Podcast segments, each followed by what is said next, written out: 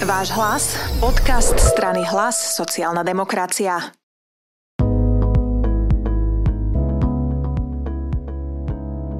Ja som veľmi rada, že pri mikrofóne nášho podcastu môžem privítať e, veľmi špeciálneho hostia, ktorého som už lámala niekoľkokrát a sa mi to podarilo až teraz. E, takže vítaj, pán Peter Kmec, náš najväčší odborník na zahraničnú politiku, e, ktorý vlastne ešte donedávna ani politik nebol a je ním iba posledný rok a pol, alebo možno teda dva roky.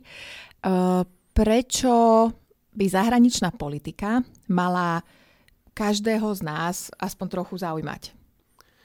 Dobrý deň, prajem, ďakujem za pozvanie. A v prvom rade by som chcel trošku povedať o sebe, pretože, ako si správne spomenula, donedávna som pôsobil ešte ako diplomát. Mám 30-ročnú bohatú kariéru v zahraničnej službe. Pôsobil som na rôznych častiach sveta, v posledných rokoch ako veľvyslanec vo Švédsku a v Spojených štátoch amerických. No a v určitej dobe prišlo na to, že som sa rozhodol, že by som tieto skúsenosti zo zahraničia preniesol aj e, na Slovensko prostredníctvom vstupu do politiky. No a čakal som na ten správny moment. Oslovila ma, e, oslovil ma projekt zodpovednej zmeny Petra Pellegriniho. No a tam už stačilo len e, trochu, aby sme sa o tom začali rozprávať, pretože som pôsobil ako jeho zahranično-politický poradca počas jeho výkonu funkcie predsedu vlády. No a Politika pre mňa je veľmi dôležitá z toho dôvodu, pretože e, dlhodobo som presadzoval e, sociálno-demokratické princípy. Veľmi ma to zaujímalo aj počas pôsobenia v diplomácii.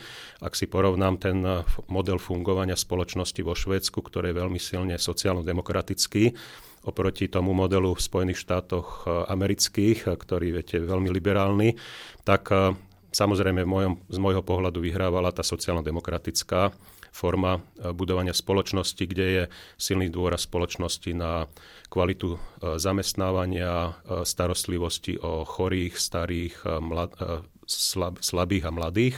Takže tieto prvky, ktoré sú veľmi silne vybudované vo Švedsku, sa budem snažiť prenášať aj na Slovensko. No a zahraničná politika, ako si sa spýtala, je zase veľmi dôležitá pre krajinu, i keď Nežijeme s ňou v takomto každodennom kontakte, ale... A možno v týchto dňoch aj viac, týchto ako by dňoch, sme chceli. V týchto dňoch niekedy viac, niekedy menej, ale je to z dlhodobého hľadiska veľmi dôležité, aby Slovensko bolo stabilné, bezpečné, prosperujúce a na tom pracuje nespočetne veľa diplomatov.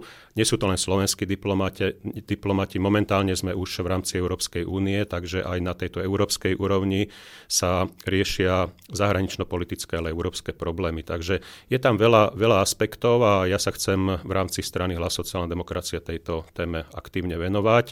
Boli sme veľmi aktívne zapojení do prípravu plány, plánu obnovy a odolnosti, ktorá má reagovať na pandémiu COVID-19 a budúcnosť krajiny v najbližších rokoch. A tam sme presadzovali veľmi, veľmi silne sociálno-demokratický prístup, aby sa tieto peniaze dostali čo najbližšie k občanovi a do regiónov. Za posledných niekoľko dní si teda naozaj mediálna hviezda strany, keďže sa dejú veci u našich českých susedov, aké sa dejú. Ehm, v jednom z tých rozhovorov si sa dokonca vyjadril, že ehm, je možné, že sa vráti, alebo sa to dá porovnať dokonca so studenou vojnou, čo teda asi už úplne niektorí ľudia na Slovensku si to pamätajú iba z hodín dejepisu, tak ehm, naozaj je tá situácia taká vážna? Musím s ľutosťou skonštatovať, že objavujem sa v, v televízii v situácii, keď fakta situácie je alarmujúca a Predpokladám, že dôjde ešte k ďalšej eskalácii napätia v česko-ruských vzťahoch a samozrejme do toho bude vtiahnutá Európska únia alebo Severoatlantická aliancia. A to ma neteší, pretože ja dlhodobo presadzujem ten koncept, aby sme sa s Ruskom a aj s Čínou začali intenzívnejšie baviť na najvyššej politickej úrovni, čo sa v posledných rokoch nedialo. A jediná alternatíva, na ktorú upozorňujem, ak nedôjde k tejto v fáze rokovaní na najvyššej politickej úrovni môže byť ďalšia eskalácia napätia vedúca k ďalšej studenej vojne. Takže ja som veľký zastanca toho, aby aby svetoví lídry si sadli za rokovací stôl. Sú už hlasy Spojených štátov amerických, ktoré vyzývajú na vytvorenie nového medzinárodného poriadku pod názvom tzv. globálny koncert pre 21. storočie, kde by za rokovacím stolom sedeli Spojené štáty americké, Rusko, Čína, Európska únia, Japonsko a India a tí by riešili tieto náročné konflikty, ako je napríklad aj ten ukrajinsko-ruský. A to aj diplomati z takého maličkého štátu, ako je Slovensko, môžu nejakým spôsobom vôbec ovplyvniť takéto obrovské veci?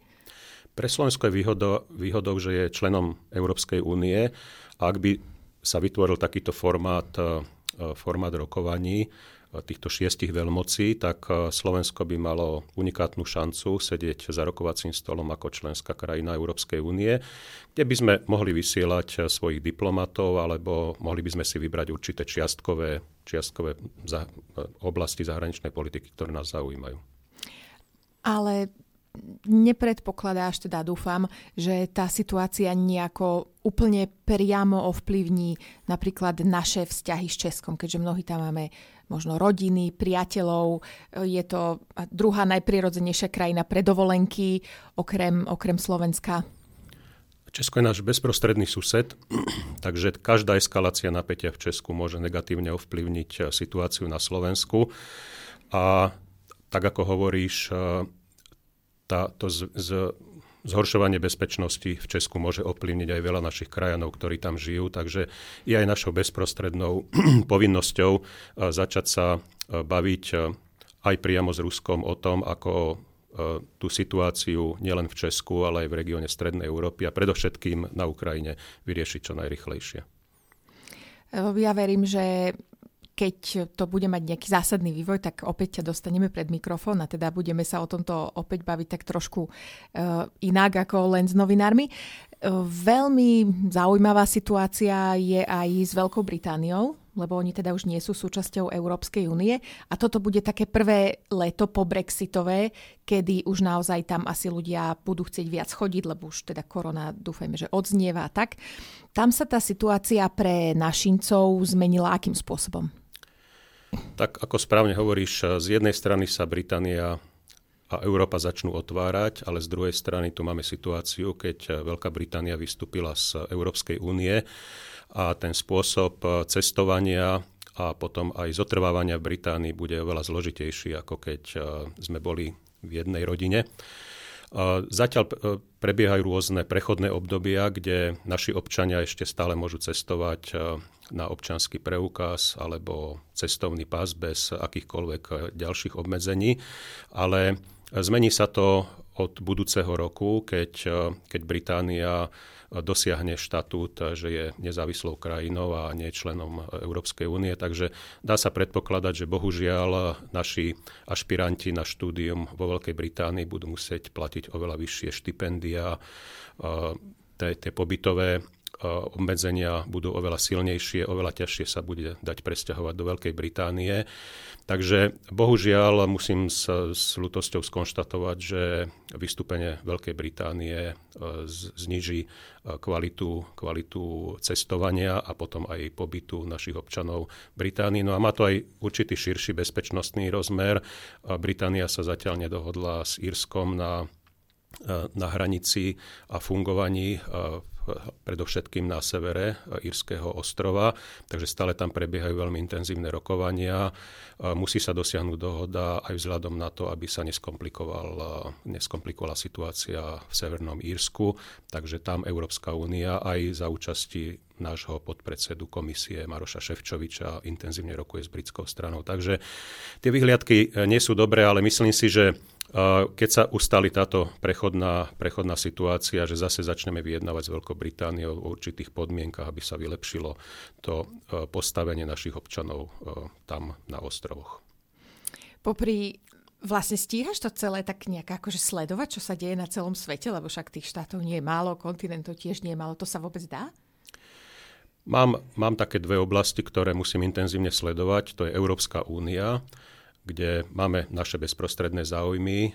Je tam veľa rôznych programov a samozrejme financií, ktoré treba, treba sledovať, ako ich čo najlepšie, najefektívnejšie využiť. No a potom zahraničná politika, kde vidíme, že Slovensko, ak chce byť úspešné, moderné, bezpečné a stabilné, tak musí veľmi zohrávať aktívnu úlohu aj v zahraničnej politike, aby sme sedeli za rokovacím stolom a rozhodovali o tej budúcnosti regiónu, Európy, sveta, aby sme neboli na stole ako menu, že o nás budú rozhodovať tí iní. Takže je veľmi dôležité, aby sme mali aktívnu zahraničnú politiku a vyjadrovali sa k veciam, ktoré nás bezprostredne ovplyvňujú.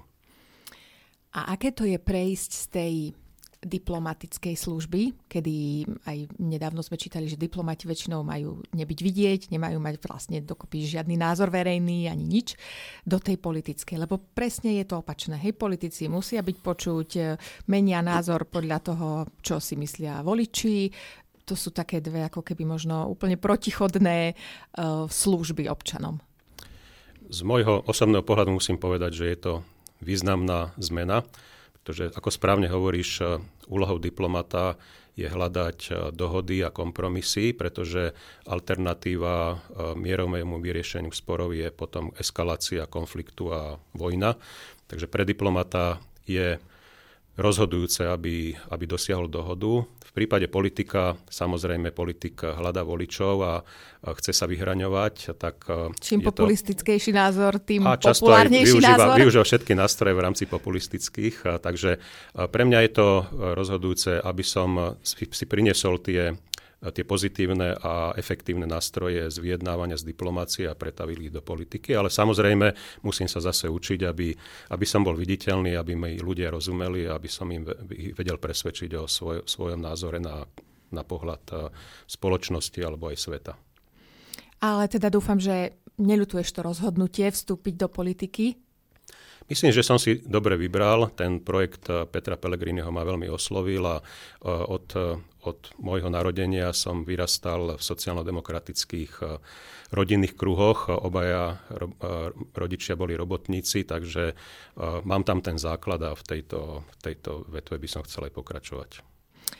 Tak eh, ja sa budem tešiť na ďalší rozhovor budeme medzičasom pracovať na tom, aby e, Peter Kmec, ktorý bol celý život diplomat, sa pred nami trošku otvoril a pred mikrofónom porozprával aj veci, ktoré si naozaj myslí a než predtým, než ich cenzuruje na tú priateľnú diplomatickú úroveň. Ďakujeme veľmi pekne a teda ja si vymyslím zase takú ďalšiu tému a budem z teba skúsiť e, vydolovávať tvoje myšlienky, ktoré určite sú pre našich poslucháčov zaujímavé. Ďakujem za pozornosť a teším sa na ďalšie stretnutie a rozhovory.